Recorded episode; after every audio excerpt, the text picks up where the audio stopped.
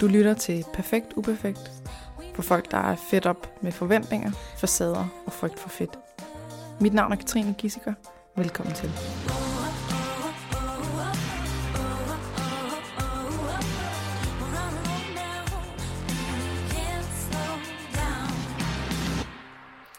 Velkommen til dig, Ditte Winkel. Tak. Vi øh, skal lave en øh, podcast, der er inden for kategorien sex, køn og parforhold. Det hvad der er i den, ja. Og hvad vi ender med, det aner vi ikke. Øh, vi, har, vi har valgt, at det skal være totalt frit fra hjertet, og hvad vi lige øh, støder ind i. Yeah. Så skal vi ikke bare starte med sådan det helt nemme, lavpraktiske jo. Introduction? Hvem er du? Ja. Og måske også, hvor kender du mig fra? Ja, vi var til en fantastisk femogtredive års fødselsdag i sommer. Det var vi. Ja, hvor vi mødte hinanden for første gang. Jeg havde sådan perifært fulgt dig på Instagram, og sådan mm-hmm. gennem en fælles bekendt vidste, hvem du var, men uh, fik først sådan rigtig sat ansigt på dig og mødte din, uh, din sjæl der til din fødselsdag. Det var og... alkohol. Jamen det kan tage nogle filtre væk, ikke? Ja. Det var fandme sjovt. Ej, det var virkelig, øh, og så stod vi dernede foran, ud til søerne, og I mm. røg cigaretter, og jeg drak i stedet for, og, ja. Ja, og så fik vi rigtig krænget vores inderste ud. Så det, at det var... gik meget hurtigt med, ligesom, og, og, at alt det der med, at man har høflighedssnak og sådan noget, det er ligesom bare skippet ja. Til, hvad er det, vi synes er rigtig spændende. Og jeg tror også, det var noget med, at vores og... mænd, de fandt os sådan lige hinanden. Ja, de fandt hinanden, det er rigtigt. Øh, og så var det nemt også for os lige at hægte os på der. Og, ja. Ja, og der var en eller anden quiz, eller, det var der, eller sådan et eller andet, ja. hvor, vi, øh, hvor vi var på hold sammen og bare... Ja. Ja, vi nailede den. Ja, det gjorde vi var ret, øh, ja. Hvad var det, vi hed? Plus vores holdnavn. Øh, dildo. Et eller andet, et eller andet dildo. Dildo. Apropos temaet i dag, ja. Også med sex og så videre. Det, det var sådan et eller andet med... Green dildos, eller... Mm. Nej, noget med... Men jeg husker, det var, var dig, det bare der Team fandt dildo? På navnet. Team Dildo. Ja. Var det bare det? Ja, jeg ja. tror, det var. ja. ja, så har vi, så er vi ligesom i gang. Ja, og så har vi bare, tror jeg, så spist lidt frokost siden og lidt mm. brunch, og så den, øh, lige holdt den lidt ved lige. Ja, ja. Præcis. Jeg var i hvert fald ikke i tvivl om, at jeg ret gerne vil se dig igen efter den der fest. Oh. Fordi det, der er bare nogle mennesker, som man synes er meget spændende. Yeah. Og er sådan, åh, oh, åh, oh, mere, yeah. mere af den. Hvor man har noget ja. Til fælles, tror jeg. Mm. Og, sådan, altså, ja. Og føler præcis. Den der åbenhed og rummelighed fra start af. Ikke? Hvor at, mm. her er der mulighed for, at jeg kan være, som jeg vil være, eller sige det, jeg ja. Har lyst til. Eller... Jeg bliver ikke øh, dømt. Og nej. Der er ikke, der er ikke sådan, alle de her... sådan øh, usagte regler omkring, hvad man må snakke om og ikke må snakke om. Præcis. Det, det var også derfor, jeg tænkte, at det var rigtig oplagt at få dig ind i podcasten, fordi at, at måske så, så kunne det være en af de spændende slags. ja. Altså, Jamen, jeg er glad for jeg, jeg synes at være ikke, alle mine podcasts er spændende. Jeg synes, der er nogle af dem, der er lidt kedelige, og det kunne være fedt, hvis man havde en, der var lidt exciting. Ja. ja. Yes. Jamen, jeg skal prøve at se, om jeg kan få den derhen. Det er bare for at lægge et forventningspres på dig. Præcis, jeg mærker det. Så er du ligesom, øh, ja. ja. Øhm, men fortæl lidt om, øh, om dig selv, og altså, hvad, hvad, hvad er du for en, hvad arbejder du med, og hvor bor du henne, og yeah. helt classic. Jeg er øh, seksolog og parterapeut, og har min egen praksis i Fredericia. Og øh, det er sådan det, jeg laver til daglig, eller hvad skal jeg sige. Mm. Ikke? Det er min sådan rugbrødsindtægt fra otte til seksten, typisk at sidde med klienter. Øh, Som kommer hjem til dig yeah. i jeres gård. Ja, vi bor på et nedlagt landbrug, hvor jeg har min praksis indrettet der. Øh, og ja, så kommer folk fra hele landet. Jeg har faktisk også par...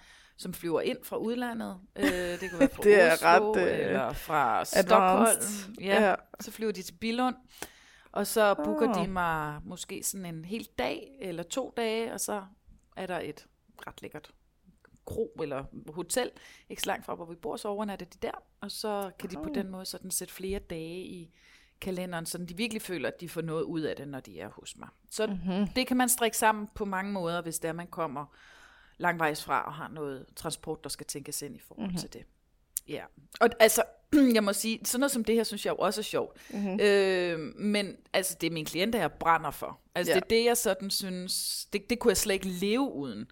Det her, det er icing on the cake, og få lov at lave sådan noget som podcast, og så laver jeg jo foredrag, og er fast husseksolog, blandt andet på Godmorgen Danmark. Nice. Ja, jeg øh, har min egen podcast også, hvis nogen skulle få lyst til at hoppe derover. Den hedder Tænd for mig, og det, den ligger på Spotify, produceret af Alt for Damerne. Og skriver klummer for dem øh, i printmagasinet, og ja, så på den måde får jeg lov sådan at, at prøve en masse andet, også så min hverdag ikke kun består i at sidde derinde i mit eget hummer. Ja, fireogtyve syv, men at jeg også sådan lige får lov at komme ud og se, hvad sker der faktisk i verden. Ude, ja. Mm-hmm. Ja. Okay, og hvordan, øh, hvordan bliver man en seksolog, som folk de godt vil flyve hen for at, øh, at bruge en hel dag sammen med? Ja, yeah. Jeg tror, det er kommet sig af, at jeg har jo fået artikler publiceret, eller er blevet interviewet af forskellige magasiner. Mm-hmm. Og mange af dem, som... eller det skal heller ikke lyde, som om jeg har mange udenlandske klienter, men jeg har et par håndfulde, som sådan er, er ret faste.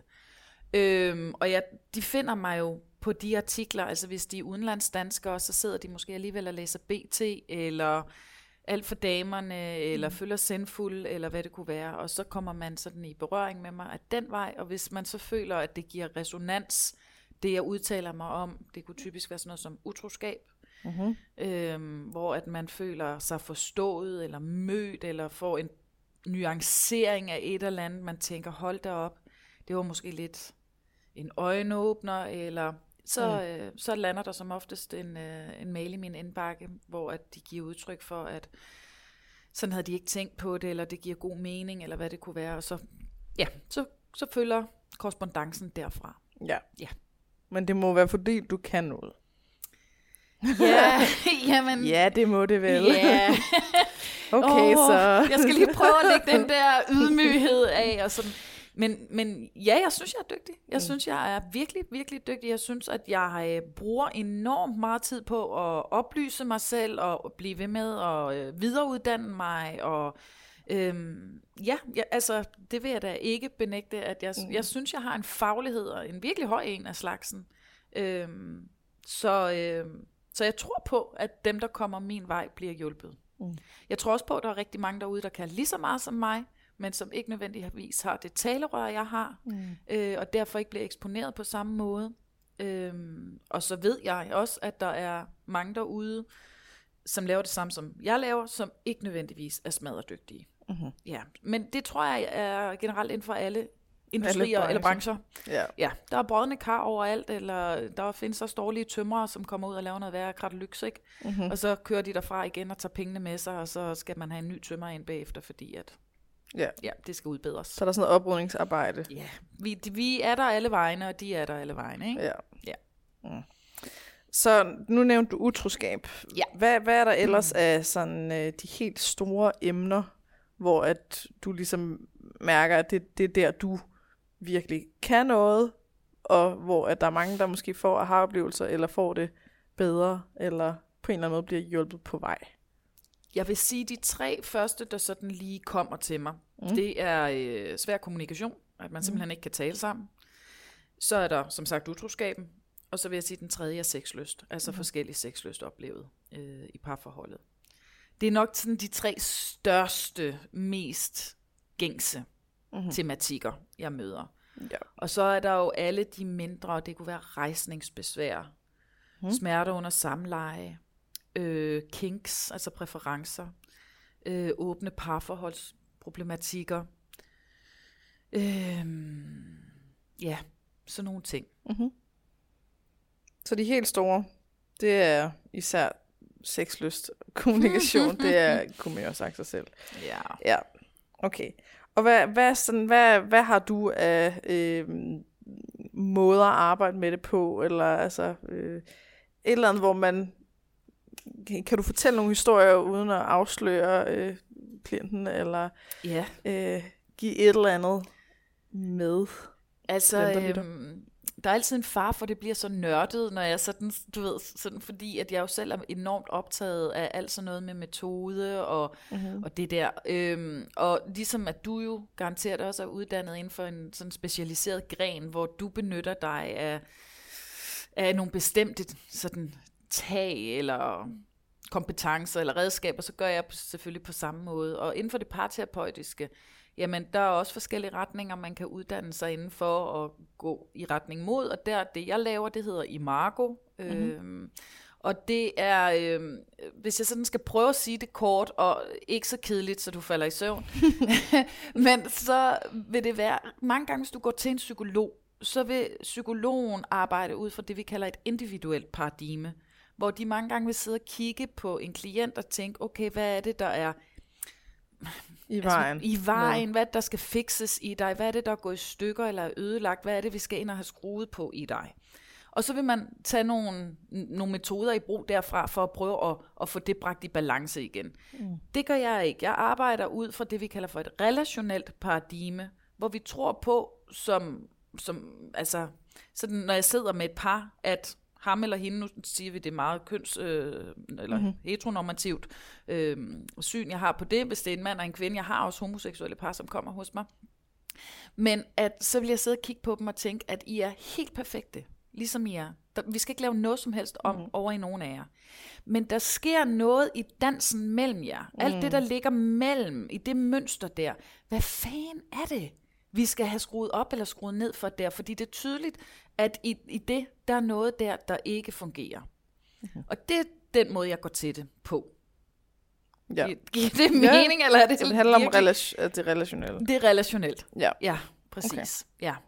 Og det er uanset, hvad det er for en problematik. Det er sådan, jeg går til det, uanset om man kommer med, ja, med rejsningsbesvær. Altså, der kan selvfølgelig også være, det er helt med på, noget fysisk betonet, der gør, at man ikke kan få rejsning, øh, eller noget fysiologisk. Jeg er uddannet sygeplejerske, inden mm-hmm. at jeg blev øh, seksolog og parterapeut, så jeg har hele den der medicinske baggrund med mig, og bruger den også og trækker den enormt meget frem i min praksis, i forhold til de problemstillinger, hvor det giver mening.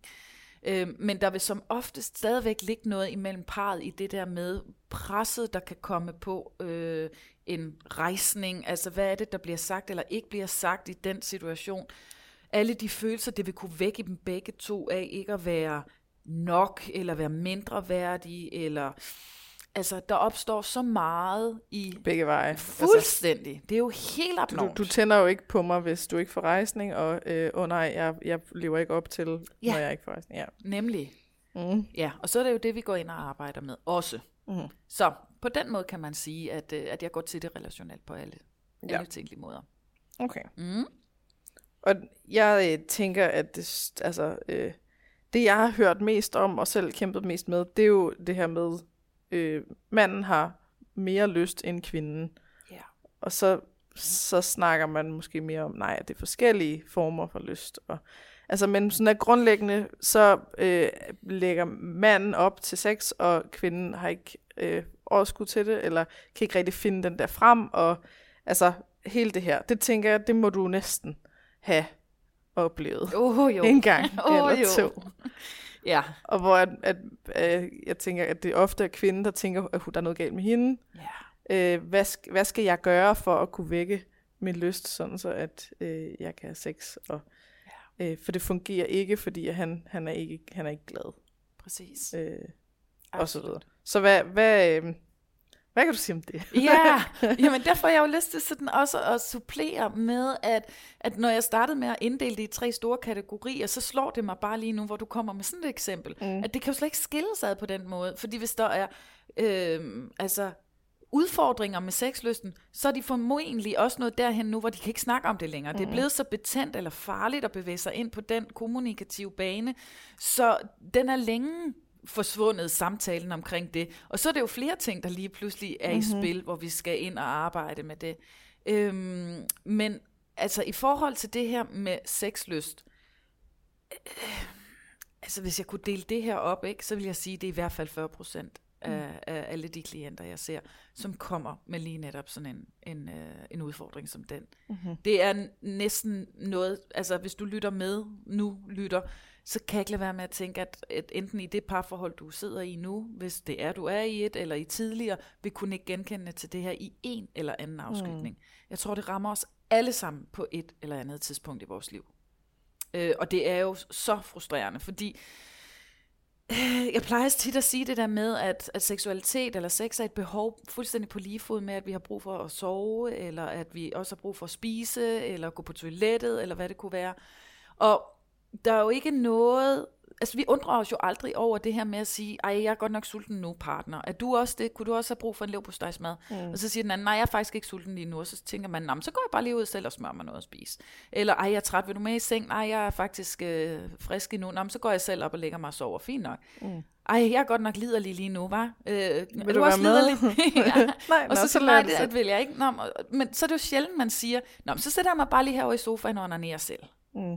Ikke? Altså det, der er noget berøringsangst i, i det, altså, så det er bare så spændende det her med, hvorfor er det så tabuiseret mm-hmm. i forhold til andre behov, og der kan vi jo snakke virkelig lang tid om patriarkatet og hvad, religioner og hvad der er foregået for op til fem hundrede år siden, og mm-hmm. der har bragt os til der hvor vi er i dag, men det er bare ikke nemt at snakke om, og det er ikke nemt at snakke om, hvis den ene oplever, ja, nu skal jeg passe på ikke at bruge et fagterm, men altså prøv at sige det i folkemunde, men et højere drive end den anden. Mm. Ja.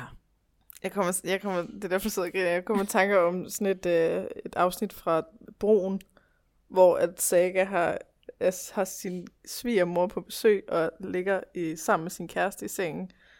Og så, så begynder hun at lægge op til sex, eller spørger, det, hun ligger ikke op til, hun er bare sådan, skal vi knalde-agtig, og så er han sådan, ej, men min, min svigermor ligger jo lige herinde, og så er hun sådan, nå okay, og så vågner han lidt efter, og så ligger hun selv og onanerer, hvor han bare sådan, hvad fuck, altså min svigermor kan høre dig, og hun er bare sådan, jamen du vil jo ikke være med, altså hvad, så, ej, hvor er det jeg har behov, så må jeg jo lige, det var så, øh... ja. Ah, det er så nice, ja. Jeg var sådan, nå, altså, og det kan jo også sætte men jeg har et behov. Ja. Hva, vil du hjælpe mig, eller skal jeg gøre det selv? Præcis. Det skal stilles. Ja. Så, ja. Nå, det var det, bare og det er egentlig meget cool, at hun, at hun er så laissez-faire ja, omkring det. Er. det altså.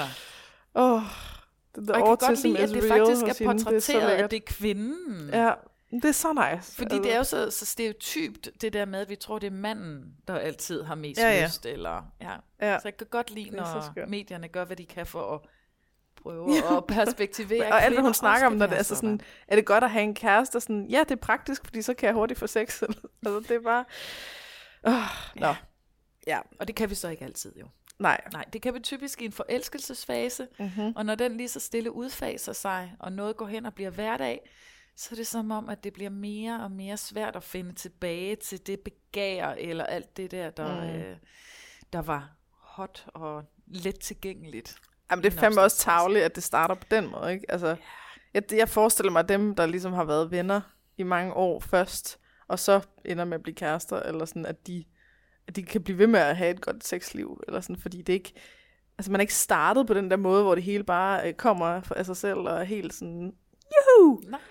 Altså, så, så bliver alting sådan, det man sammenligner med, bliver, det er jo dårligere, eller kedeligere, eller... Det er rigtigt. Altså, hvis man ikke har den der første del. Ja. Så ville det nok være lidt nemmere. Men jeg tror, de løber ind i nøjagtigt det samme som alle os andre. Ja, ja. Nå, okay. Ja. Desværre. Ikke for ja. At bræste illusionen, oh. men uh, ja. Nej. Og hvad, hvad, hvad for nogle ting vil du så typisk tage fat i? Altså, hvis det er kvinde, der kommer og er sådan, øh, jeg kan ikke mærke lyst, øh, min mand har lyst hele tiden, øh, det, det gør ham ked af det, at jeg afviser ham, og det gør også mig ked af det, øh, jeg føler, det er et pres, jeg begynder at Øh, finde på alle mulige undskyldninger for, at vi ikke skal... Øh, nej, men jeg kan desværre ikke, fordi nu... Øh, et eller andet. Yeah. Whatever, jeg har menstruation i tre uger denne gang, eller jeg ved ikke, et eller andet. Altså, hvad, hvad vil du typisk tage fat i? Yeah.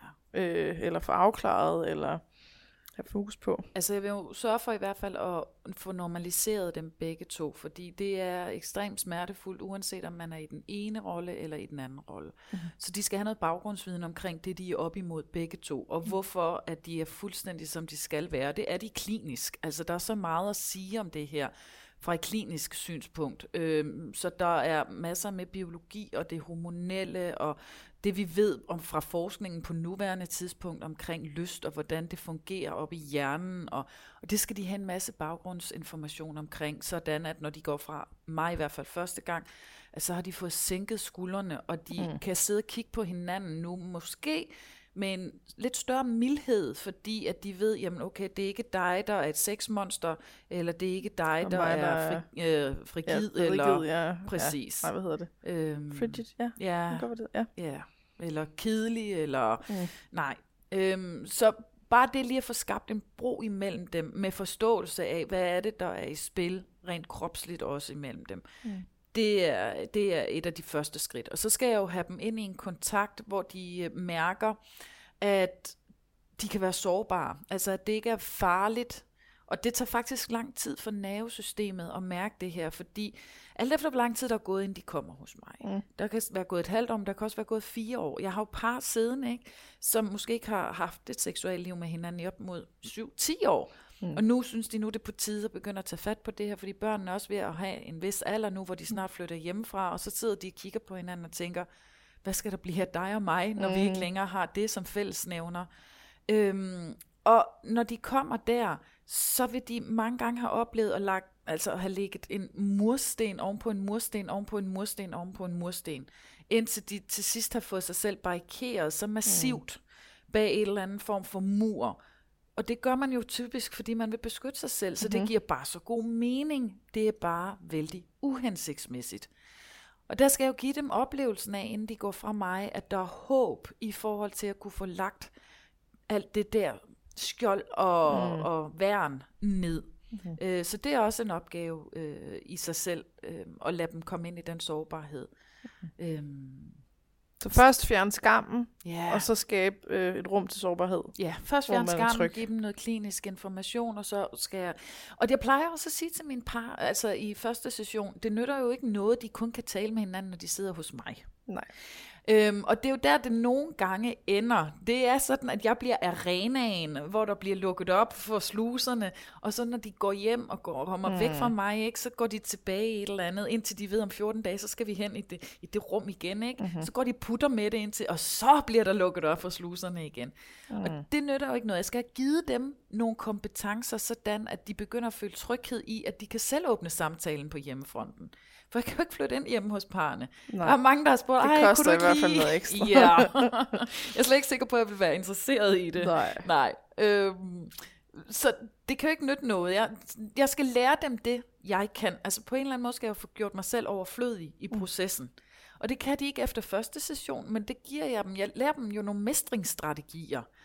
Og det så kan det de kommunikationsdelen. Lige præcis. Mm. Så de kan måske begynde efter tredje session at lege med det her. Og så efter femte session begynder de måske nu at føle en eller anden form for sikkerhed i, at det kører lidt af sig selv. Og så efter syvende session, nu begynder de faktisk at være sådan selvkørende på mange mm-hmm. måder. Og så det er sådan, altså, jeg vil bare sige, at det er øhm, mange gange, når du går i et terapeutisk forløb, og det kan du måske også tale med på, vi fikser bare ikke ret meget på tre sessioner. Nej. Og slet ikke, hvis det her det er et mønster, de har været overvis om at bygge op, så tager det jo tid mm. at få det her omstruktureret, eller få de gode vaner inkorporeret i stedet for det, de har kørt i i så lang tid. Mm. Så, ja. så det tager altså tid at være i, i et parterapeutisk forløb eller seksologisk forløb. Mm-hmm. Ja, og det er ikke for at tage pippet fra nogen, men jeg har ikke en magisk tryllestav, jeg lige kan svinge, og så, øh, så er vi done. Altså, øh... ja, det her, jeg har lige haft det op i supervision, det der, ja. Hvor der var en, der sagde, jamen Katrine, du har ikke en magisk tryllestav. Nej. Og sådan, nå nej, det er rigtigt. Ej, tænk, hvis ja. Vi havde, ikke, så ville vi også tage meget mere for sessionerne. Ja, for fordi fanden så, ja, og putte det på dåse og sælge det ned i supermarkedet. Det ville bare være ti minutter. Bang, ja. Done. Nemlig. ti tusind kroner. Ja. Ja. Ja. Okay, ja. Og hvad så? Nu har vi fjernet skammen, der er plads til at være sårbare, de begynder at kunne snakke sammen. Mm. Hvis man så er der, man er skidegod til at tale om det, hvad gør man så? Ja. Hvad er det så, man, altså, er du i en retning af, at så er det sexlegetøj, er du i en retning af, at så er det øh, undersøgelse af, øh, hvad er det egentlig, du tænder på, og, og det, det, du ved, det skamfrie rum, hvor du må udforske, eller er du på, øh, så må I slet ikke have noget sex, eller er du på, I skal onanere sammen, eller øh, altså, hvor, hvor er vi henne? Ej. Eller et femte, sjette, syvende?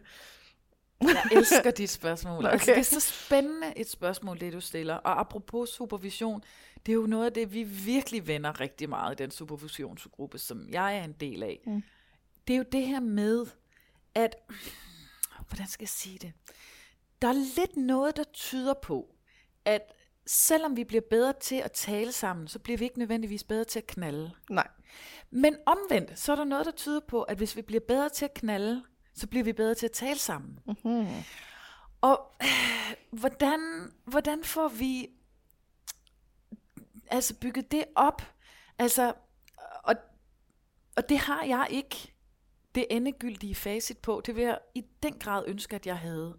Øhm, men jeg vil sige, hvis jeg har par, som kommer, hvor at de er gået helt i stå, og den ene mærker nærmest en decideret blokering i forhold til at kunne gå ind i soveværelset, mm. så kunne jeg aldrig drømme om at sende dem hjem med en, imti- en intimitetsøvelse. Det var et svært ord. Mm-hmm. Øhm, fordi det vil være at lægge for meget pres på hende. Altså det vil simpelthen bare få hendes blokering markeret endnu tydeligere. Mm-hmm. Øhm, så det er jo klart, der skal skabes en eller anden kropslig tryghed imellem dem, før hun overhovedet vil kunne gå ind i det rum. Det kunne i øvrigt også sagtens være så gældende, at det var manden, der havde ja, på ja. den her måde. Øhm, og så griber jeg det jo an på en, altså på en anden måde. Jeg har også, og det er også vældig interessant, fordi der er jo mange, der, hvordan skal jeg sige det, der får røde knopper af det her med planlagt sex. Mm. Så jeg kunne sagtens give dem en øvelse med hjem, hvor jeg siger, jamen to gange i ugen, der skal I prøve at sætte halv time af til det her, ikke? Mm. Øhm, Og altså, jeg kan nærmest se på dem, hvordan det hele vender sig i dem, inden de går ud af mit rum, og så får de det aldrig gjort heller. Mm. Så det er virkelig et samarbejde med klienterne, at finde ud af, altså, hvor ligger vi niveauet henne, og hvad er overhovedet realistisk til der, hvor I er lige nu som par. Mm. Jeg vil dog sige, at for rigtig mange oplever de det, at de har måske haft et eller andet mønster, hvor sex har været, nu siger jeg nemt, men i hvert fald ukompliceret i en mm. periode, og så kommer de ind i nogle problematikker, der er, kan være mange, der gør, at nu kommer der en afstand imellem dem, og så opstår der mange gange sådan et mønster, hvor hvis vi bare lige sådan øh, generaliserer det og siger, at det er manden, der har mest lyst, og kvinden, der har mindst, at så bliver han sådan lidt en undskyldning for sig selv. Mm. Altså han kommer sådan lidt som en hundevalp, sådan, åh, må jeg godt få noget sex, ikke? Mm. Og, og hun står helt af på det og synes, at det er så umandigt, eller det er så øh, altså det er i hvert fald ikke det, der tænder hendes begær. Mm. Og så sidder hun mange gange i min praksis måske, og siger til sin partner, jeg vil egentlig ønske, at du bare kunne tage mig. Mm-hmm. Du skal ikke spørge, og du skal ikke komme med de der bedende øjne, og du skal ikke sådan øh, nærmest komme krumrykket, og sådan, øh, altså kan du ikke bare op på køkkenbordet, eller hvad det kunne være. Og jeg hører jo, hvad hun siger, fordi det giver så god mening. Og det tror jeg ikke, jeg vil ture som mand. Nej, sådan, det er jo okay, jeg kan ingenting mærke. Nu prøver vi sgu bare at smide hende op på bordet og se, hvad der sker. Så bliver hun pissesur, eller bliver helt forskrækket, eller... Han sidder jo der som sådan en rådyr, der er fanget i forlygterne, ikke? Altså... Fuck, fuck, fuck. Præcis. Hvordan gør ja. man det? Jeg har ikke prøvet det her i flere år, og hver gang jeg har gjort tilnærmelser, så er du nærmest stivnet mm-hmm. i mine berøringer, og... Så det i sig selv, det er også sådan en meget spændende altså arbejde at gå ind i, hvad fanden ligger der i den mm. dynamik. Øh, og altså det er jo her, det kribler i fingrene på mig som terapeut for at få dykket ned i og få foldet ud. Men for mange kvinder er det jo den her følelse af, tror jeg, til dels ikke at skulle tage ansvar. Altså mm. øh, mange kvinder tager mange hatte på, eller kasketter på i løbet af en dag, og skal holde mange bolde i luften. Mm. Øhm, og det her, det er måske noget af det, hvor hun føler, her kan jeg give slip. Og hvis han så kommer og spørger, hvad skulle vi ikke, så er det endnu en opgave, hun skal gøre noget stillingstagen til i løbet af dagen. Hvor at, kunne hun blive swept away, og bare, altså, ja, blive forført. Mm-hmm. Så vil hun føle, at... Øh, at det kunne hun gå med på, uden at hun selv nødvendigvis skulle igangsætte en hel masse, skulle planlægge, øh, skulle se sig ud af, og så videre. Øh. Ja, men er det, ikke, er det ikke bare ret urealistisk i virkeligheden? Eller sådan, altså fordi der, der samtidig også er, at nej, ikke lige nu, altså vi, vi står og skal have lavet mad, ja. eller øh, nej, altså jeg skal nå de her ting, eller sådan, åh, det er irriterende det der, eller altså... At, at man ikke rigtig kan vinde, eller sådan. Jo. Nu tænker jeg bare, jeg tænker det i forhold til mig selv, ikke? At jeg, ja, eller det er også i forhold til andre. Men sådan at, at, at for mig der er det værre, altså jeg, det, det er hverken, at vi planlægger det, eller at han kommer og tager mig med det hele. Altså, der, jeg synes ikke, nogen af delene er særlig fede, eller sådan. Men det er måske også bare fordi, at jeg generelt bare ikke... Jamen, jeg, hvad vil du helst så? Hvad, hvad er din sådan? Øhm, jamen, det der virker allerbedst, det er, at øh, han øh, øh, giver mig en chance, og hvis jeg ikke vil, så øh, enten gør han det selv, eller så øh, skriver han med nogle andre kvinder. Okay. Fordi så bliver jeg sådan, øh, hå, hår, ha- hallo, øh, s- n- nej, nej, n- a- du er min, min, ikke? Og så, så vil jeg pludselig alt muligt, ikke? Oh. Så det, men det er sådan, det er bare, det er altid irriterende at være afhængig af andre. Ja. Altså, men sådan, han skal ikke, han skal ikke blive ved, når jeg sådan, øh, ikke lige er in the mood, eller et eller andet. Så skal han bare være sådan, okay, fint nok. Og så, ja. så, så gør jeg det selv, og så bliver sådan, hm, det var det var lidt spændende, eller øh, altså, ja. okay, nå, så, øh, så skriver jeg lige med hende her, eller sådan, nå, no. øh, det kræver noget baggrundsforklaring, og sådan noget, jeg tænker, at øh, folk er sådan, what, skriver han med andre? Ja. Øh, det er helt aftalt, der er ikke, det er ikke noget, der er ikke noget utroskab her. Nej. Ja, så det, det øh, jeg ved ikke, hvor meget vi skal gå ind i nej, med det. Nej, men når han, så, altså spørger han, er det så, kunne du have lyst til at dyrke sex? Eller er det sådan, øh, jeg vil, jeg vil Jamen, gerne så, have noget så, sex, er du med på den? Måske eller? Mere sådan kropslig og begynder at rave lidt på mig og ah, kysse ja, mig, ja. Og sådan noget, hvor jeg ligesom godt kan mærke, hvor det kører hen, og så hvis jeg sådan, pff, ej, jeg er virkelig, virkelig træt. Okay. Ja. Altså ikke, ikke som sådan en, nå, okay, nej, fint, så gør jeg, altså, men bare som sådan en, det er helt okay, ja. Der er no pressure. Så nu, nu går jeg lige et andet sted hen. Ja. Og det der, så, så ryger presset væk, og så bliver, synes jeg pludselig, det er meget spændende. Ja. Men jeg har jo sådan noget, altså det, det der med at, at blive lidt jaloux, at det, det vækker sådan noget, altså, øh, ja, en eller anden form for, hvad kan det hedde, jaloux-liderlighed, eller... Det, altså, det opfinder vi nu, at det, det, det er der et ord, der hedder. Jaloux-liderlighed. Jaloux-liderlighed. Ja. Ja, ja eller, altså, eller måske det er i virkeligheden misundelse. Mm. Eller sådan, at, at det ikke er så meget jalousi, eller... Åh, jeg kan aldrig huske det. Ej, jeg forstår så. Ja, sådan ja. En, en, øh... ja. Ja, den, ja, jo, så er det nok jalousi. Mm. Ja. Altså, det er jo i hvert fald en stærk følelse, som er nem at komme i kontakt med, som virkelig kan være antændelig. Ja, ja, og det skal ikke, øh. altså, det skal ikke være for meget. Nej. Altså, hvis, det, hvis det bliver for meget, så, så slukker jeg helt, og så går det helt galt. Ja. Men hvis det bare lige er lidt, så bliver det sådan, så bliver det faktisk spændende. Ja. Og jeg sidder og kan ikke finde ud af, hvad vej vi skal, om, øh, om vi Nej, skal ind i altså, og, og snakke mere om altså, alt det. Jeg, jeg tænker i hvert fald bare sådan lige, at, at jeg har bare lyst til at sige, at det, det virker for nogen, mm-hmm. øh, men det, det vil der være rigtig mange, det ikke virker for, mm-hmm. fordi det kræver en abs- altså virkelig en, øh, en utrolig stærk relation at kunne lege med elementer, uden frakommende. Mm-hmm. Øhm, så, så, så det er ikke for alle. Mm. Altså det er ikke for alle at have øh, et åbent parforhold, eller en dynamisk relation, eller mm. hvad man nu vælger at kalde på den. Altså det, der virker bedst for mig, det er helt sikkert enten selv at tage ansvar for den, og det har virkelig været en læringsproces for mig.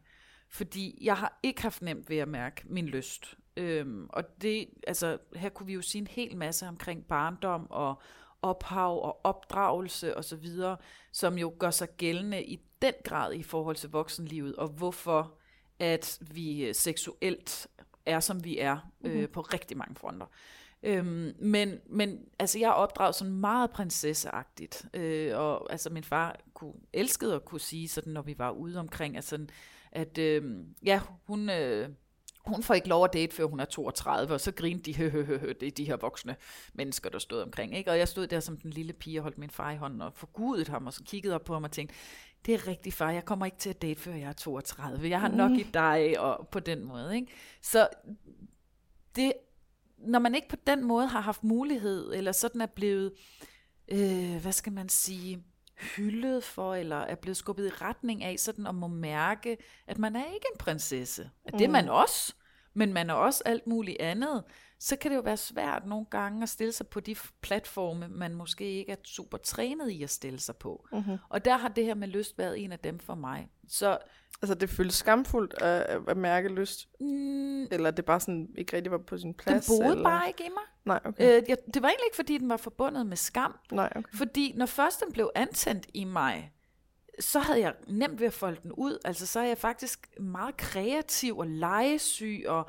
og kan virkelig godt lide at være i det rum, øh, og kan også opholde mig der, uden, uden at det, øh, det føles forkert. Mm-hmm. Øhm, men det har været så svært for mig at åbne døren ind til det. Øhm, og der har jeg jo haft en partner, som har gjort det her, som om at han aldrig havde lavet andet. Altså, mm-hmm. øhm, så det er, det, er også... din, det er den, der er din mand nu? Ja, lige ja. Præcis. Og der var noget interessant i noget partnermatch der også, som mm-hmm. vi, øh, kunne sige meget om, hvorfor modsætninger mødes, også i det seksuelle. Mm-hmm. Øhm, men det, det virker bare rigtig godt for mig at sige, okay, jeg har ikke lyst lige nu, øh, og det er blevet torsdag, og jeg kan godt se, hvis jeg sådan lige scroller tilbage i kalenderen, så er det ved at være x antal dage eller uger siden sidst.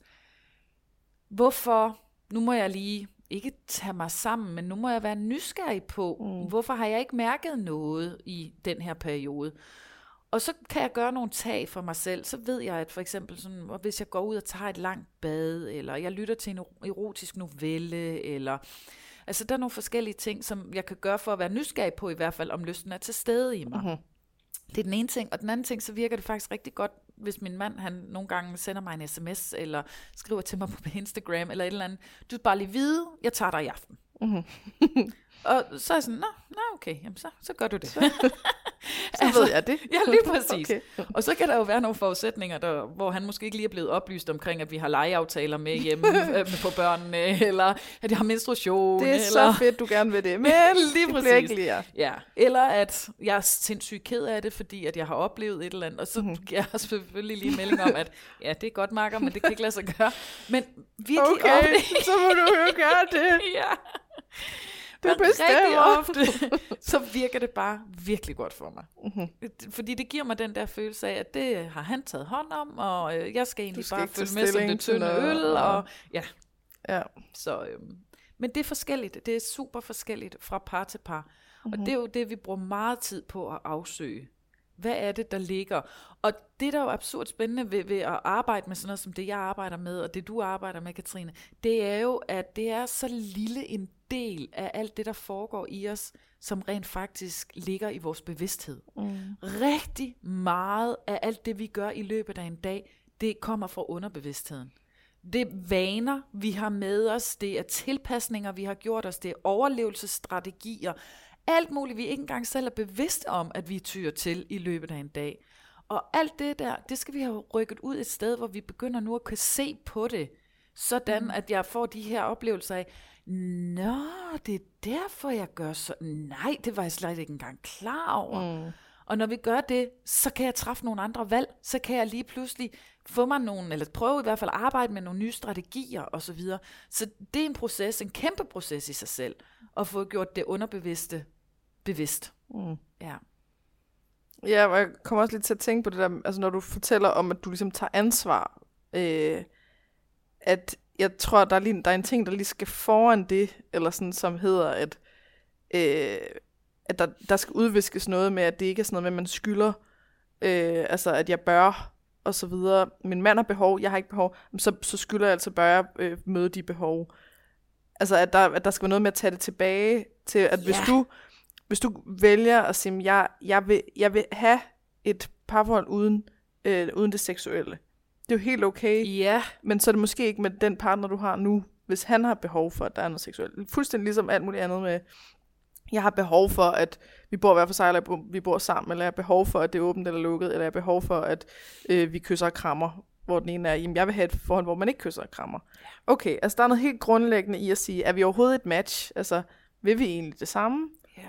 Og hvis man så finder ud af, jamen jeg, jeg vil gerne have en seksualitet, jeg vil gerne have et parforhold, der, hvor man ikke bare venner, eller, altså sådan, eller hvor man ikke bare samarbejdspartner om børn, eller et eller andet. Jeg vil have den spændende øh, verden. Jeg har ikke adgang til det, men jeg, men jeg vil have den. Mm. Så det bliver ens eget, og dermed noget, man gør for ens egen skyld i virkeligheden. Ikke? Og, og fordi at det er sådan, okay, nu, nu det er noget, vi har aftalt, at det er ligesom, vi, det vil vi gerne. Ja. Og så kan man sige, okay, hvordan tager jeg ansvar for, for det, fordi det, det her er noget, jeg gerne vil. Okay, øh, nu, nu prøver jeg lige at være undersøgende omkring, hvad er det, der sker i mig? Hvorfor er det, det rører så meget i baggrunden lige nu? Er jeg stresset? Øh, prioriterer det ikke? Øh, er der noget, jeg kan... Altså, bliver det vokset det så stort i mit hoved, at om så skal vi jo knalde i tre timer, eller et eller andet sådan, nå, jamen, det behøver det jo egentlig ikke. Måske kan jeg godt starte med bare lige at lytte til noget her, eller have en, øh, en, det ved jeg ikke, en session med sig selv, hvor man sidder lige er stille og kigger indad, eller hvad ved jeg. Ja. Yeah. Altså... Det var bare lige for at få den på plads, for jeg kunne godt forestille mig, at der er nogen, der sidder og tænker, åh, så er det ligesom, så, så tager jeg ikke ansvar, når jeg ikke knalder min mand, eller... Altså, jeg får lyst til sådan lige at sige to ting om mm. det, fordi det, der er nemlig rigtig mange, den, der har lavest sexlyst mm. øh, i fagterminologi, vil vi jo kalde det for responsiv sexlyst. Øh, hvis jeg bare lige sådan lynhurtigt skal knytte en kommentar til, sådan at øh, du lytter lige har en chance for at vide også, hvad det er, jeg taler om her. Så inden for den sexologiske verden, der taler vi jo ikke om, om man har et højt eller et lavt drive. Man taler om, om man har spontan sexlyst, som oftest bliver associeret med den, der har det højeste sex drive. Mm. Det er den, der er let tilgængelig, den er nem at finde frem, fungerer næsten lidt ligesom sådan en afbryder, tænd sluk, tænd sluk. Mm. Altså, man kan ligge på sofaen og se et eller andet dødssyg på Netflix, og så, mm. hui, nej, det kunne jeg sgu da godt lide. Mm. Øh, og den, som oftest vil blive tiltalt som værende den med lavest sexlyst, det er det, vi inden for fagverdenen kalder for responsiv sexlyst, hvor at man har faktisk nøjagtigt meget, lige så meget sexlyst som den anden, men det antager en anden form, så derfor skal vi være på udkig efter den på mm. en anden måde.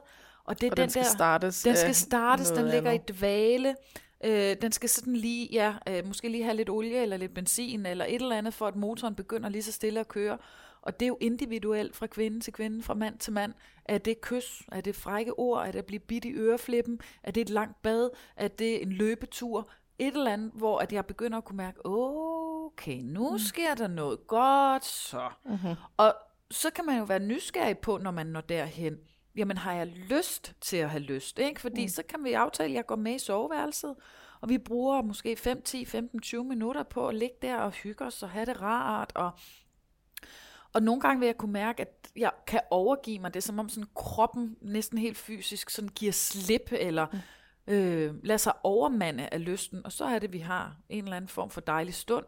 Øh, og nogle gange kommer man måske ikke derhen, og så siger man, okay, vi har haft en dejlig stund alligevel. Vi har jo stadigvæk mm. ligget og nusset, eller pillet, eller været intime med hinanden, selvom der ikke har været samleje. Mm. Eller, og det er ikke sådan, at så tæller den ikke i regnskabet. Altså, det er ikke sådan, at vi kun kan sætte flueben ud for, hvis der har været penetration. Mm. Men det tager også lang tid for mange par at lære, fordi det er som om, at, at, ja, at det tæller kun, hvis på, det er, ja. At, ja, at vi har haft den her, det her samleje. Øhm, men, men det, jeg plejer at sige omkring det her, det er jo, at selv det, du snakker ind i, Katrine, mm. med, at vi skal forventningsafstemme og tale med hinanden om, sådan, jamen, vil vi, det kan godt være, at vi har det svært med hinanden omkring det, men vi vil trods alt det samme. Mm-hmm. Der er faktisk mange par, der kommer til mig, som ikke vil det samme. Mm-hmm. Altså, hvor der sidder en par, der siger, jamen, jeg har ikke det behov. Ja. For min skyld kunne vi godt slet ikke knalde, mm. eller for min skyld kunne vi godt kun være sammen en gang om året. Det ville være fint med mig. Og jeg hører, hvad de siger, men jeg er nysgerrigt undrende på mm-hmm. den udtalelse. Jeg tager den ikke automatisk som sandheden, når de kommer og mm. siger sådan. Fordi der er noget i det her med, når vi gør et partnermatch. Alt det her, det ligger også i underbevidstheden. Vi tror, når vi går på første date, og jeg har den her spiseseddel med, og jeg skal kunne krydse syv af ti mm-hmm. øh, ud fra listen her, ikke? At du skal have en vis højde, du skal have en vis indtægt, og du skal køre i den der bil, og du skal også kunne lide at gå lange ture på stranden osv. Hvis jeg kan krydse syv af ti ud, så er vi et rigtig godt partnermatch. Mm. Men hjernen har sin helt egen dagsorden. Den lytter ikke til alt det, du har nået at skrive ned inde på din profil. Mm. Øhm, Og den koder, altså man siger, der er noget i psykologien, der tyder på, at vores hjerne koder på syv sekunder, om der er en grund til, at du og jeg overhovedet bliver siddende ved det her cafébord og fører mm. en samtale. Og en af de faktorer, vi siger, der er i spil, det er, at modsætninger mødes. Mm. Øh, og det vil sige, at altså, vi ved fra den nyeste udviklingspsykologi, at når et lille barn kommer til verden, så er det helt uspoleret. Det er helt perfekt, som vi kalder det. Og så kommer det i hænderne på sine primære omsorgspersoner. Og for langt de fleste af os vil det være en mor og en far. Og der er vi jo som sådan et lille stykke modellervoks i deres hænder. Der er nogle sider i os, de rigtig godt kan lide, og dem sørger de jo selvfølgelig for at blive ved med at fremelske. Mm-hmm. Og der vil være nogle sider i os, de ikke så godt kan lide, og der vil de forsøge at pakke dem her væk. Mm-hmm. Og lad os så sige, at sådan et barn, ikke, der er smadret dygtig til at smide mig klokken kvart i fem på en onsdag nede i midtergangen i Føtex, fordi jeg ikke får den der slikkepind, jeg har udset mig. Mm-hmm. Og så har man måske en forælder, der siger, hvis du ikke stopper med det lige nu, så får du sådan en røvfuld, og så kan du komme ud i bilen og sidde og vente, indtil jeg er færdig med at handle. Og så lærer jeg lige så stille, okay, det der med store følelser, det er der ikke plads til i den her relation, så det pakker jeg lige så stille væk. Mm. Og så ved jeg jo, så den dag i dag, jeg skal ud og gøre et partnervalg. Lad os bare sige, nu har jeg pakket, lad os sige hundrede sider væk, og jeg har stadigvæk ni hundrede sider, der står åbne i mig. Så vælger jeg formentlig en, der har nogle af de hundrede sider åbne over i sig, som jeg selv har pakket væk. Mm. Og det gør vi sådan lidt poetisk sagt, fordi at jeg vil gerne nå min rigtighed via dig. Mm. Og det gør vi også i forhold til det seksuelle. Så rigtig mange gange, så vil der være en part i parforholdet, som er virkelig dygtige til at gå ind i det rum og mærke frihed, og mærke øh, altså den her legesyghed, eller mærke, at de kan svinge sig i lysekronerne uden problematik, eller at de øh, har nemt ved at tage den der kasket eller kostyme, eller hvad det skulle være på. Og så vil der være en formentlig parforhold, der er rigtig dygtig til at være tilbagelænet, til at være behovsudsættende, til at være eftertænksom, til at, altså, at kunne mm-hmm. det andet. Og de bliver draget af hinanden. Det er jo det, der er så forbandet. Hvorfor finder man ikke en af sin egen støbning? Så ville det jo være meget nemmere. Men det gør vi ikke. Og det er jo fordi, vi skal lære det, den anden kan. For der er faktisk også en kæmpe gave i at kunne være den, der behovsudsætter. Den, der er eftertænksom. Den, der sætter tempoet ned. Den, der ligesom... Det kan også noget. Mm. Men... De føler sig jo begge to mange gange forkerte, når de lander hos mig, fordi de er smadret dygtige til det, de hver især kan, men de kan ikke rigtig mødes på midten mm-hmm. omkring deres kompetencer.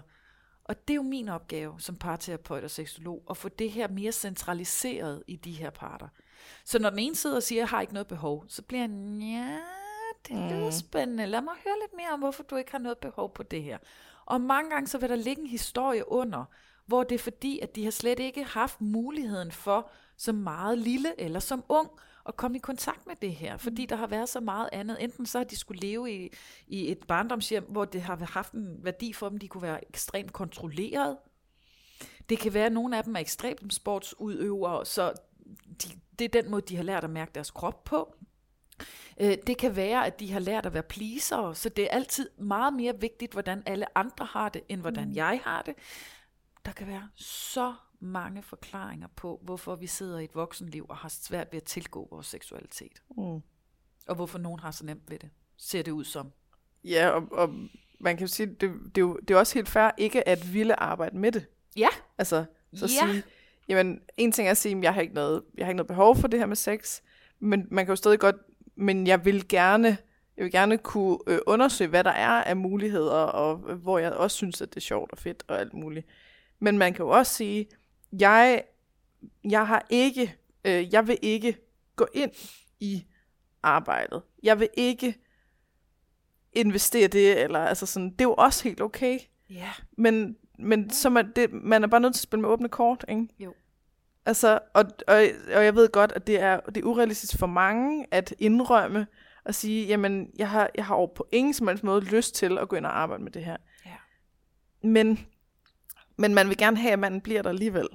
Eller kvinde, whatever, ikke? Altså, ja, ja. Men at, at man ligesom tænker, okay, jamen jeg kan, et, men jeg elsker ham, jeg, jeg, jeg elsker vores liv sammen, og så videre. Hvis bare dog, at han ikke havde behovet, så ville det hele være nemmere, ikke? Jo. Eller, øh, åh, jeg kan slet ikke overskue alle konsekvenserne af, hvis vi skulle til at gå fra hinanden. Der er så meget økonomisk og praktisk, og hvad med børnene, og så videre. Eller, øh, jeg er så bange for at være ensom, så vil jeg hellere have, at han er der, end Øh, nej, der ikke er nogen. Yeah.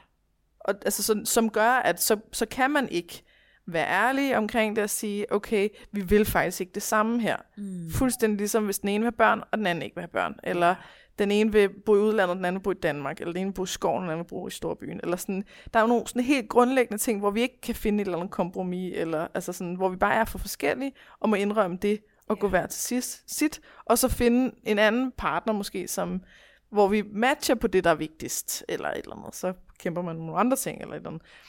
Så det der med, altså jeg tror bare, der er virkelig, virkelig mange kvinder, som, hvor det er en erkendelse, man ikke vil gøre sig, mm. men hvor det også bliver sådan en, øh, puh, øh, ej, det, det er altså nemmere, hvis jeg bare gør en lille smule vold på mig selv. Altså, yeah. så, okay, så, så, så lad os have det der sex, og så må jeg, må jeg bare lige få det overstået, eller, altså, puh, og så bagefter, så nu får jeg lidt frihed i en uge, eller to, yeah. eller sådan, sådan noget der, ikke? Hvor jeg bare, altså, det, det bliver sådan lidt pest eller kolera, det ved jeg godt. Men jeg vil jo altid sige, at det var være bedre så, at man ikke gjorde det. Ja. Altså.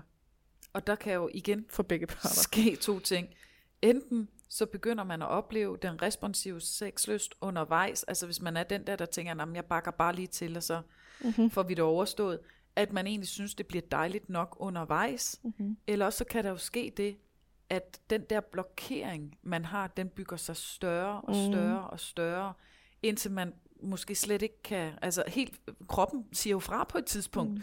fordi den siger, det siger den ikke højt, men, men det siger systemet til dig, hvis du ikke vil høre det her på andre måder, så skal jeg eddermame nok få dig ned. Så må jeg jo skrive ind i hovedet. Præcis. Ja. Og så lige pludselig, så kan man måske slet ikke altså, øh, lubrikere, mm. altså man bliver helt tør, og på den måde gør det jo ondt. Man kan måske også lave så meget opspænd i sin bækkenbund undervejs, hvis det er en kvinde, vi mm. taler om her, der gør det fuldstændig umuligt for manden at penetrere hende. Man kan mm. slet ikke komme ind. Øhm, man kan begynde at græde undervejs, altså tårerne simpelthen bare triller ned ad kinderne på en. Der kan være, altså der kan opstå så mange fysiologiske symptomer, hvis mm. det er, at det er den strategi, man vælger, at han får ret, og jeg får fred, eller han får stillet ja. sit... sit behov, og jeg tiger stille, eller så det, jeg, altså det kan jeg simpelthen ikke anbefale på den ja. lange bane, at det her, det er øh, måden, man kommer omkring det på. Det er mm. så skadeligt. Ja. Ja, ja det, er, det er kompleks. Det er altså, super fordi komplekst. Hvis det, er, hvis det føles som sådan prisen at betale for, at vi ikke skal igennem alt det her lort med skilsmisse og så videre, ikke? Altså, mm. men jeg tror bare, den pris er i virkeligheden bare meget højere, end, end man, altså nogensinde, end den anden pris nogensinde vil være, ikke? Jo. Fordi man mister sig selv. Og så tror jeg jo generelt på, at øh, når man gør ting, man føler sig tvunget til, eller føler sig presset til, så, så opbygger der sig resentment. Præcis. Altså, at man, man begynder faktisk at hade hinanden. Ja. Øh, og, og så bliver det rigtig svært nogensinde at redde det, eller at have en god skilsmisse, eller, oh. altså sådan, fordi så er det bare overvis af... Øh, Det, det er din skyld, at jeg har mistet mig selv, og det er dig, der har presset mig og tvunget mig, og du har faktisk nærmest voldtaget mig, eller altså... Ja. Uh, ja. Det er fuldstændig rigtigt. Der er sgu ikke, der er ikke nogen nemme løsninger her. Det er der ikke, og det spændende er jo, at hvis du stopper et hvilket som helst nygift par nede i gågaden, ikke, og spørger dem, jamen, har I en forventning om, at... Altså, kan man forvente, at der også er sex i jeres ægteskab om fem eller ti år? Ja, så vil så altså, ti ud af ti vil jo sige ja. Altså... Mm-hmm. Og så går årene, og så er det alligevel ikke den store selvfølge, vel? Når, Nej. Når lige pludselig, at der er kommet børn til, eller... Ja, ja. Tiden er gået. Ja, det, jeg, jeg tænker sådan der med, om, om der er bedre odds for... Nu snakker jeg om det der med folk, der er venner, eller folk, der mødes i sex. Mm. Altså, hvor alt det der fællesskab ikke er en del af det. Ja. Men man mødes... Øh, måske går man i svingerklub, og øh, møder hinanden, fordi vi har de samme præferencer, eller vi kan mærke, at der er en seksuel kemi, eller altså sådan, om, om det så er nogle bedre odds for, at man, så kan det godt være, at man bliver forelsket, og så videre, og så kan det være, der nogle andre ting, sådan værdimæssigt, og sådan noget, der bliver svært, men at den del så, i hvert fald, er rimelig godt på plads, fordi den er ikke forelskelses-induced. Nej. Den var der ligesom i forvejen, eller... Åh, oh, må jeg sige uh, lidt om yeah. det? Dude. Altså, øh, det er, det er, en, det er en smuk eventyrsfortælling. Men det der jo, altså, at det der hænder, det er, vi plejer at tale om, hvordan at øh, ægteskab eller parforhold beror på to søjler. Vi har en søjle, som er begærsøjlen, og så har vi en søjle, der er kærlighedssøjlen. Mm. Og det, der lever over i begærsøjlen, det vil jo typisk være det, vi oplever, for eksempel i en forelskelsesfase, eller i et møde i en swingerklub, eller nu, nu har vi god kemi, eller vi tænder på det samme, og de samme præferencer og sådan. Det vil være sådan nogle ord, der lever derover, vil være sådan nogle ord som eventyr, øh, magtforskydning, øh, spontanitet, øh, distance, afstand, mystik, sådan nogle ord. Mm. Så går vi ind i et parforhold, og nu går der ni, tolv, femten måneder, alt efter hvor lang tid vi får lov at svæve på den der lyserøde sky. Og nu er der noget, der ligesom bliver mere trygt imellem os. Altså, nu begynder det her at antage en form af kærlighed. Der går jo en vis rum tid, inden vi den siger til hinanden, vi elsker hinanden. Mm. Til at starte med, så er det jo mere sådan, vil han mig, vil han mig ikke? Altså, og den der, det der spil, der kan være imellem, at man sender en sms, og så går der fem timer, inden at han svarer ikke, og man er jo fuldstændig ude på et desperat plan, fordi hvorfor svarer han ikke på min sms? Mm. Altså, det er den der afstand, eller den der distance og mystik, der er. Nu, nu er du der hele tiden, ikke? Vi har flyttet under samme tag, og når hver gang jeg kommer hjem fra arbejde, så står du der i ansigtet på mig og spørger, hvordan har din dag været? Og mm. nu lever der nogle andre ord, for nu har det antaget kærlighed, nu elsker vi hinanden. Og over i den søjle, der bor sådan nogle ord som tryghed, ligeværd, respekt, leverpostej, øhm, forudsigelighed, sådan nogle ting. Altså, og det er jo nødt til at være til stede i et hverdagsliv. Jeg er jo nødt til at have en nogenlunde forudsigelighed på, hvornår du er hjemme fra arbejde, er det dig, der køber ind i dag, eller er det mig, hvad skal vi i weekenden, har vi en fælles kalender, der er nødt til at være et ligeværd i, at du og jeg, vi deler arbejdsopgaverne i hjemmet osv. Men når man så kigger på de to søjler, og hvilke ord, der lever i hver af dem, så er det jo hinandens modsætninger. Mm. Altså, hvor den ene lever i uforudsigeligheden og i mystikken, så lever den anden i trygheden og i respekten. Så selv de par, der har mødt hinanden i en swingerklub, kommer jo på et tidspunkt ind i en rytme, eller i en hverdag, hvor tingene vil begynde at antage en form af kærlighed. Mm. Og så bliver det altså svært at opretholde, fordi de to er hinandens modsætninger. Og vi har sådan en eller anden disnificeret forestilling om, at hvis jeg bare finder den helt rigtige, så skal det her nok gå hånd i hånd resten af livet. Og så vil de fleste jo opleve, sådan forholder det sig slet ikke, og man kan stå så undrende tilbage og tænke, var det fordi, jeg slet ikke har fundet den rigtige alligevel? Men det er, fordi vi er op imod større kræfter i forhold til, at en del af mig vil den her udforskning ved eventyret, og en anden del af mig ved trygheden og det vante og det stabile.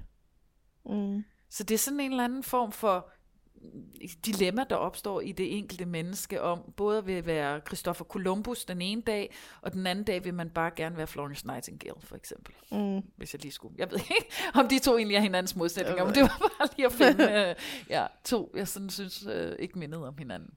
Men du tror ikke, at hvis, hvis man ligesom har fået, øh, altså fundet ud af, hvad er det egentlig for nogle ting, man er til, og man har fundet sin sexlyst alene, mm. så den ikke ligesom er afhængig af forelskelsen.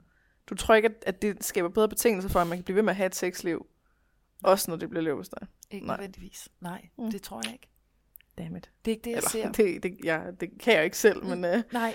jeg tænker altså, bare. Altså, der er altid mm. nogen, der er dygtige. Altså, der er altid nogle undtagelser til reglen, og der er altid nogen, som jo modbeviser det modsatte. Mm. Ja. Øhm, men det, det er bare ikke flertallet. Altså, det desværre. Det er fordi, jeg tænker, eller den, den der seksualitet, der er lavet af forelskelse, den er bare sådan lidt fake, ikke? Eller sådan, fordi den er, altså, det, den er lavet af drugs. Eller, ja, det er. Altså, du kan heller ikke tænke, at hvis jeg har taget kokain, og så mærker jeg en helt vild energi, jeg kan ikke regne med, at den energi bliver ved, eller sådan, altså, men hvis jeg har fundet en måde, at jeg har energi på, hvor jeg ikke behøver de der drugs, mm. at så er der måske mere sandsynligt for, at det bliver ved, eller, altså, fordi det ligesom er, er basen nu, eller... Klart. Det er falsk ja. reklame. Altså ja, den der, ja. ja, det er den. Men omvendt kan man jo sige, at hvis man virkelig formår at arbejde sig igennem, altså det er jo det, jeg er helt overbevist om, er den store gave til menneskeheden. Det er jo, hvis vi formår at arbejde os igennem det her, og få bragt det ubevidste op i det bevidste, så jeg bliver klar over, hvad er det for et helingspotentiale, jeg har i mig selv? Hvorfor er det, det er så svært for mig at gå ind på netop den platform? Det er jo noget, jeg har fragmenteret og amputeret væk i mig selv og sagt, pyt med det, det har jeg ikke brug for. Jo, god fanden har jeg da det? Jeg har da også brug for at være et helt menneske. Jeg har da også brug for at kunne, kunne få adgang til alle sider i mig, og ikke bare være i den her støbeform, som jeg blev modelleret til at være. Jeg vil da også tegne uden for stregerne. Jeg vil da også have lov til at kunne både den ene dag være, være dum og sur og vred, og den næste dag være sød og elskelig, og den tredje dag være grim, og den fjerde dag være smuk, og den femte dag være doven, og den sjette dag være arbejdsom. Mm. Jeg vil da også have lov at være alt. Det er jo det, jeg tror på er helingspotentialet, hvis jeg kan kigge ind i det her og finde ud af, hvorfor er det så svært for mig at få adgang til det rum i mig, hvor jeg giver slip mm. og leger, og er her ubesværet, som det ser ud, som om min partner er. Mm-hmm. Han kan blive en katalysator, eller hun kan blive en katalysator, for at jeg bliver klogere på mig selv. Mm. Ja, og så er, der, så er der en masse lækre ting, der venter, hvis man kan det. Ja, hvis ja. man kan gå af den. Men det er ikke en nem rejse. Altså, det er det ikke. Men det er en spændende, meget spændende rejse. Mm. Ja, udfordrende. Altså, jeg vil bare, jeg vil, jeg, jeg, jeg bliver, jeg bliver sådan, jeg, jeg er meget misundelig på de mennesker, som, øh, som er i det der, hvor det er eventyr og altså hvor alt det der med sex, det er bare enormt spændende, og det er bare sådan en en legeplads. Altså sådan. Som jeg tænker, at andre er misundelige på mig i forhold til mit arbejde. At for mig er mit arbejde, det er bare, det er så spændende, og det er en legeplads, og det er kreativitet, og det er inspiration øh, og, og spontanitet. Det er alt muligt. Yeah. Hvis man har sådan et job, der er meget låst, så kan man være misundelig på mit job. Mm. Og jeg tror, at altså, der er jeg bare misundelig på, på dem, der, der kan det der. Altså jeg bliver sådan, det vil jeg også. Yeah. Altså jeg vil også være der, hvor jeg kan... hvor jeg kan glæde mig til det, og hvor at, at jeg selv starter noget op, og hvor jeg f- altså føler den der frihed, og, og også bare ikke sådan, altså det der med, at man sådan deler ting op i, så er der sex, og så er der alt det andet, eller sådan, altså jeg kunne da også godt tænke mig, at det blev noget, hvor jeg, jeg følte mig mere levende, yeah. og når jeg føler mig mere levende, så er jeg også, øh, du ved, en bedre vejleder, eller jeg finder på nogle endnu federe idéer, eller altså sådan, mere som sådan helhed, at jeg vil, jeg vil blomstre i det der. Og jeg sådan, når jeg sidder og tænker over det, så, så synes jeg ligesom, at hvis man har lyttet til alle mine podcasts igennem de her fem år, eller et eller andet, så kan man høre, altså, at så er der sådan nogle, det, det går hele tiden op og ned, at så er jeg et sted, hvor jeg sådan siger, ej, endelig, nu har jeg, og så er jeg sådan, ej, jeg gad bare virkelig godt, og så, nu har jeg, og sådan, ej, jeg gad bare virkelig godt, ja. og jeg bare, jeg blev med at tænke, så, nu, øh, nu fungerer det, endelig. Mm. Og så bagefter, så er jeg sådan, hvorfor fungerer det ikke? Ja. Det kan godt være lidt forvirrende lidt på. Ja, at jeg, sådan, jeg, jeg tror, jeg er sådan et sted, hvor jeg bare har været så mange gange før. Altså, hvor at, at det kommer, det, det, det rører lynhurtigt så langt væk. Yeah. Altså, det føles bare som om, at der er ti kilometer hen til det, og jeg, det, kan, det er blæst, ikke? Eller altså sådan, jeg kan slet ikke overskue, at det virker så langt væk. Og ret ofte så oplever jeg det, det modsatte i virkeligheden, så var det slet ikke så langt væk, når jeg først kommer ind i det, eller et eller andet, ikke? Men det, åh, det bliver bare ved med at være bøvlet, eller sådan besværligt. Og det er, vi har skidegod kommunikation, og altså det er, vi, vi er så gode til ligesom også at god til at sætte tid af til tingene, eller øh, ligesom aftale, hvornår skal vi gå videre med det her, eller øh, vi har også været i parterapi, og vi kan også øh, tage til alle mulige mærkelige ting, og sexfester, og swingerklubber, og øh, whatever, og han kan tage til ting alene, som kan gøre mig sådan øh, lidt jaloux, og, øh, og, og sådan også at skrive sammen, og alt det der. Og det bliver bare ved med at være svært, yeah. eller bøvlet. Ja. Yeah. Og så finder vi endelig ind i et eller andet, hvor det bare er sådan, åh, nu er det, nu er det rigtig lækkert. Ja. Yeah. Og så har jeg fucking skidesvarmt i to måneder. Altså, så var jeg bare sådan, åh, så lige så gør det ondt, og så er det ikke rart, og så er det, nå, så går jeg til lægen, og så er det ene eller andet og tredje, og så, nå, okay, jamen, så må jeg få det her medicin, det virkede ikke, så får jeg noget andet medicin, så virker jeg heller ikke, så må jeg gøre det, altså sådan, bare det der med, at der så pludselig er et par måneder, hvor at vi ikke har sex, fordi det er sådan nogle helt fysiologiske ting, der gør, at, at det kan vi ikke. Ja. Vi prøver at holde fast i at gøre nogle andre ting, og sådan stadig have noget intimt, og stadig have noget seksuelt. For der er masser af ting, man kan lave, ja. uden, som du siger, penetrering, eller øh, og oral sex, alt det her på mig, altså hvis det, hvis det var skidesvarmt, ikke? Mm. Men, men det der med, at det, altså, det rører sådan lidt ud af bevidstheden, fordi der er lukket af for det. Ja.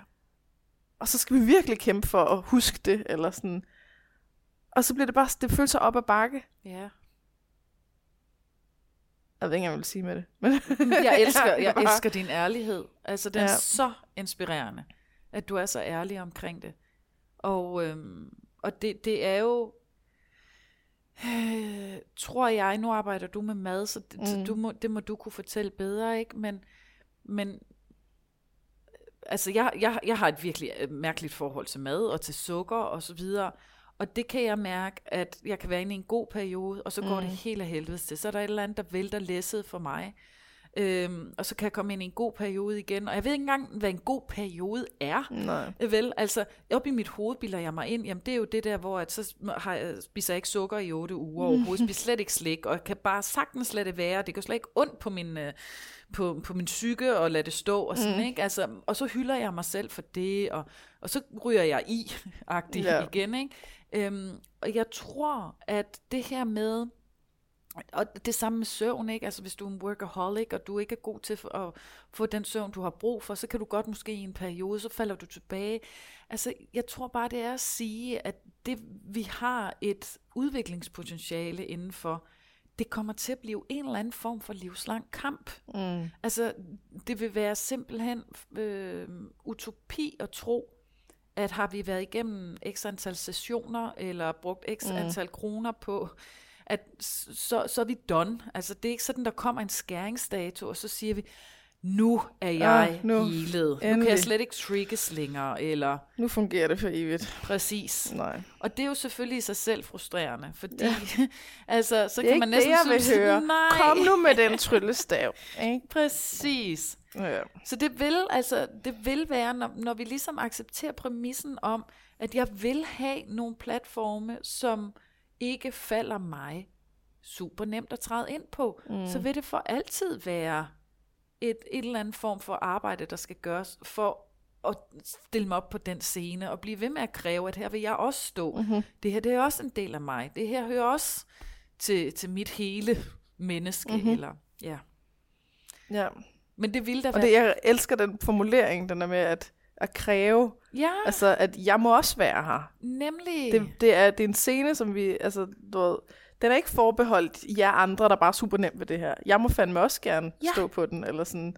For det ryger helt over fra at være sådan en, åh oh, fuck, hvor er det bøvlet, og jeg, og jeg burde også, og alt det med skyld, til at være sådan empowering, og altså ja. noget, jeg fandme vil, og som jeg arbejder med det i forhold til for eksempel fitnesscentre, hvis man synes, at fitnesscentre er lort og så videre, og man, altså, man er så usikker, og det er så bøvlet og så videre, at, at det er sådan det der med at ændre det til at være, i stedet for det sådan et burde og pligt og alt sådan noget, så er det, jamen, skal de andre, skal, er, det, er det forbeholdt dem, de der fitte, smukke mennesker, ej, som bare har super god. nemt ved det, er det forbeholdt dem, alle de goder, der er ved den træning? Nej, jeg har fandme også ret til den. Yeah. Jeg har ret til også at blive stærkere, og Øh, få succesoplevelser, og sove bedre om natten, og øh, have mere ro i hovedet, og alle de der ting. Yeah. Så jeg vil, jeg vil kæmpe for at blive ved med, selvom jeg aldrig synes, at det er super nemt at tage dig ind, så vil jeg blive ved med at gå derind, fordi jeg betaler lige så meget som alle andre. Eller, yeah. ja, jeg, jeg får alting over i mit arbejde. Nå, men jeg kan lide det, altså, fordi det, jeg tror også, det giver sådan for dem, der lytter med, altså, det er nemmere for dem at relatere til, hvad det er, mm. vi siger på den måde. Og det er jo nøjagtigt det samme, jeg siger til mine, lad os nu bare, nu siger vi bare, det er kvinder i det her tilfælde. Men rigtig mange vil jo sidde og sige, øh, at jeg skal give min mand sex. Mm-hmm. Så arbejder jeg med dem i forhold til, hvad nu hvis du kunne komme til at sige, nu tager jeg sex. Mm-hmm.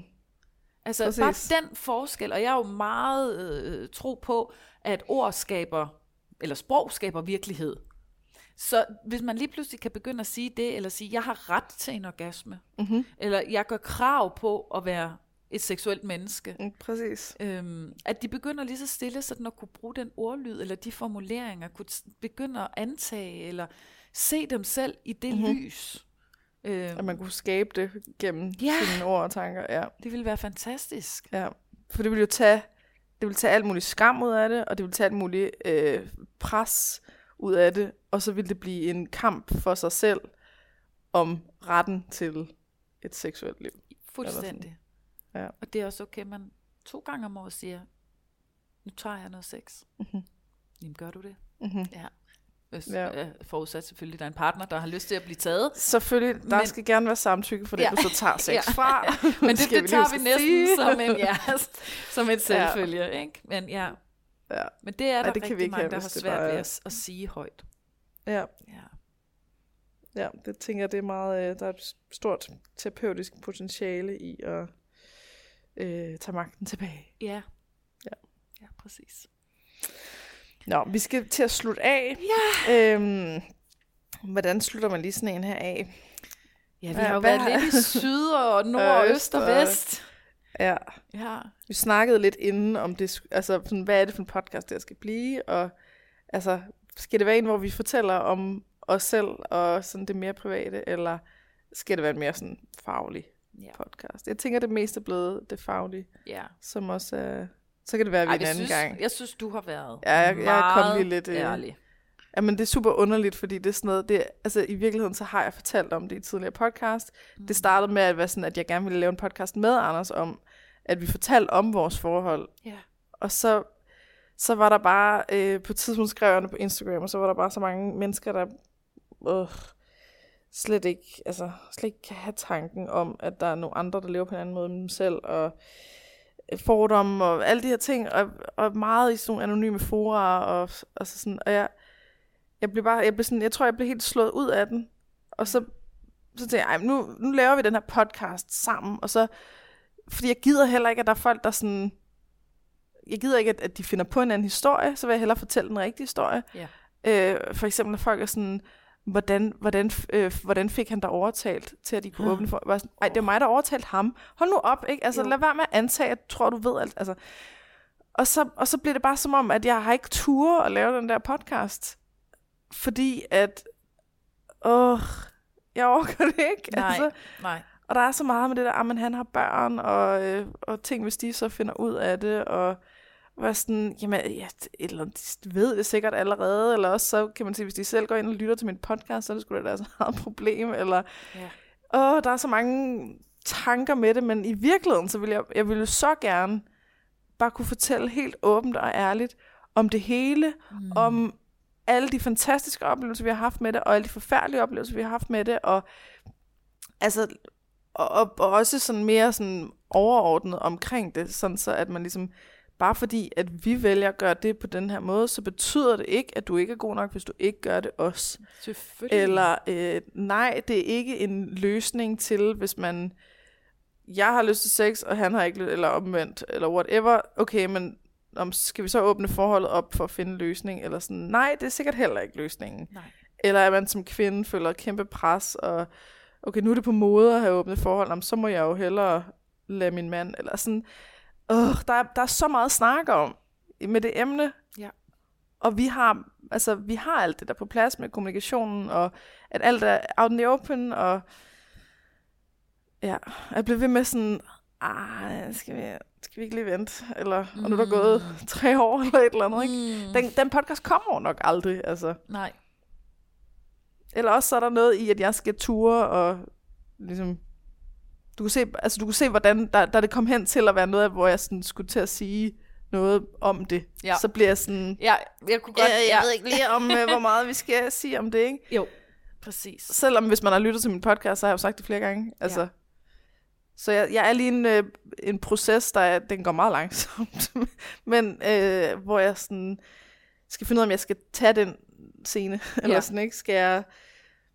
Med, med alt andet er jeg meget, der har været meget out in the open med tingene, fordi jeg vil, jeg vil ikke have, at folk skal kunne afsløre mig, eller skal kunne sladre om mig. Nej. Det gider jeg ikke. Nej, du vil selv jeg vil bare, jeg vil helst, styre narrativet. Jeg vil, jeg vil styre det, og jeg vil, ja. Jeg vil lægge det hele ud. Så må man mene om det, man vil, og så ja. Videre. Ikke?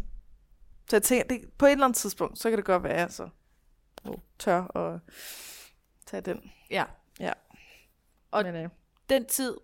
den kamp, den ikke? Eller hvad skal vi sige? Ja. Men, men jeg, jeg kan virkelig godt følge dig, og, øh, og det er jo også fordi, jeg hører rigtig meget øh, sådan, altså i den podcast, jeg har, der har vi sådan et emne hver gang, og det kunne så være kinks, eller det kunne være dirty talk, eller det kunne være sexlegetøj, eller det kunne være orgasmer, eller det kunne være mm. alt muligt. Og der kommer jo nogle gange kommentarer på det, der sådan, det, det, det er fandme sygt, det der. Mm-hmm. Det, det er sådan en sætning, rigtig mange mennesker godt kan lide at sige, det er sygt. Altså, så stempler de det. Mm. Øh, og altså, det kunne være sådan noget inden for kinks, hvis vi taler om sådan noget som lunars, for eksempel. Altså, mennesker, der er vilde med ballonger. Altså, tænder på ballonger og sådan, ikke? Så folk så tænker, eller så siger de, jamen, det er jo sygt, det der. Og altså mig bekendt, kan du ikke blive diagnostiseret ved en psykiater som værende syg, fordi du har en seksuel præference for at tænde på ballonger. Så lad os nu ja. bare lige få den fuldstændig afskrevet, ikke? Der er altså faktisk ikke noget sygt i det. Du går ikke skade på nogen mm. mennesker. Du går ikke nogen kede af det. Ballongerne har ikke nogen følelser. Nej, altså der er ikke noget forkert i det. Og, og det er jo noget af det, jeg synes er så problematisk. Det er, hvor hurtigt vi er til at dømme hinanden mm. i forhold til det her med seksualitet. Og det er jo det, der gør, at vi heller ikke snakker om det. At der er rigtig mange af dem, der måske har nogle præferencer, som er afvigende eller uden for normbilledet. De tør slet ikke at italesætte det, mm. fordi at, at der er virkelig... Øh, konsekvenser kan der være, ikke også? Mm-hmm. Så, øhm, så jeg forstår dig. Det var bare det, jeg ja. ville sige. Lang historie kort, jeg forstår dig virkelig. Øh, og det mm-hmm. er hele min mission, og også hvorfor jeg sidder her i dag, og hvorfor jeg laver det, jeg laver, det er for at aftabuisere. Vi skal simpelthen stoppe med det der, vi har gang i i forhold mm-hmm. til seksualiteten. Nydelse kan ikke være forkert. Hvis ikke den gør skade på nogen, mm-hmm. så kan nydelse kun være ren og rigtig og mm-hmm. vidunderlig. Ja. ja. Jamen, og, og jeg kan, altså, nu er du seksolog, så den kamp giver jo rigtig god mening for dig. Ja. Hvor at jeg arbejder med overspisning. Forstår. Så der, så der giver kampen omkring overspisning og stigmatisering og så videre mening for mig. Ja.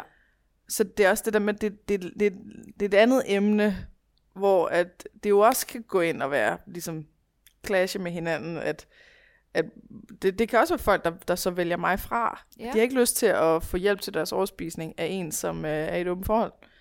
Eller øh, de har ikke lyst til at, at ligesom, øh, ja, en, der, der, der ikke har de her grænser som andre i forhold til, hvor, hvor privat man er, når man taler i en podcast eller på Instagram eller et eller andet, at, at så, så er jeg uprofessionel yeah. og kan ikke tage seriøst. Så bliver jeg ikke booket til kurser hos de store firmaer, eller altså hvad, hvad det nu kan være, ikke? Jo. Så der er så mange, altså der er så mange ting, og der og, og det er jo ikke det er jo ikke den eneste kamp, jeg gerne vil tage. Jeg vil gerne tage alle mulige andre, hvor jeg bliver ved med sådan også lige at have sådan lidt, ej, hold hold dig lige til, du ved, det du er god til, og det du ligesom øh, virkelig, der er din kernekamp eller sådan, ikke? Jo. Så der er også nogle overvejelser i det, men øh, men jeg gider i hvert fald ikke, at det skal være, fordi jeg ikke tør eller sådan. Det, den den pisser mig af, ikke? Fordi så så har jeg ikke selv autonomien i det. Nej.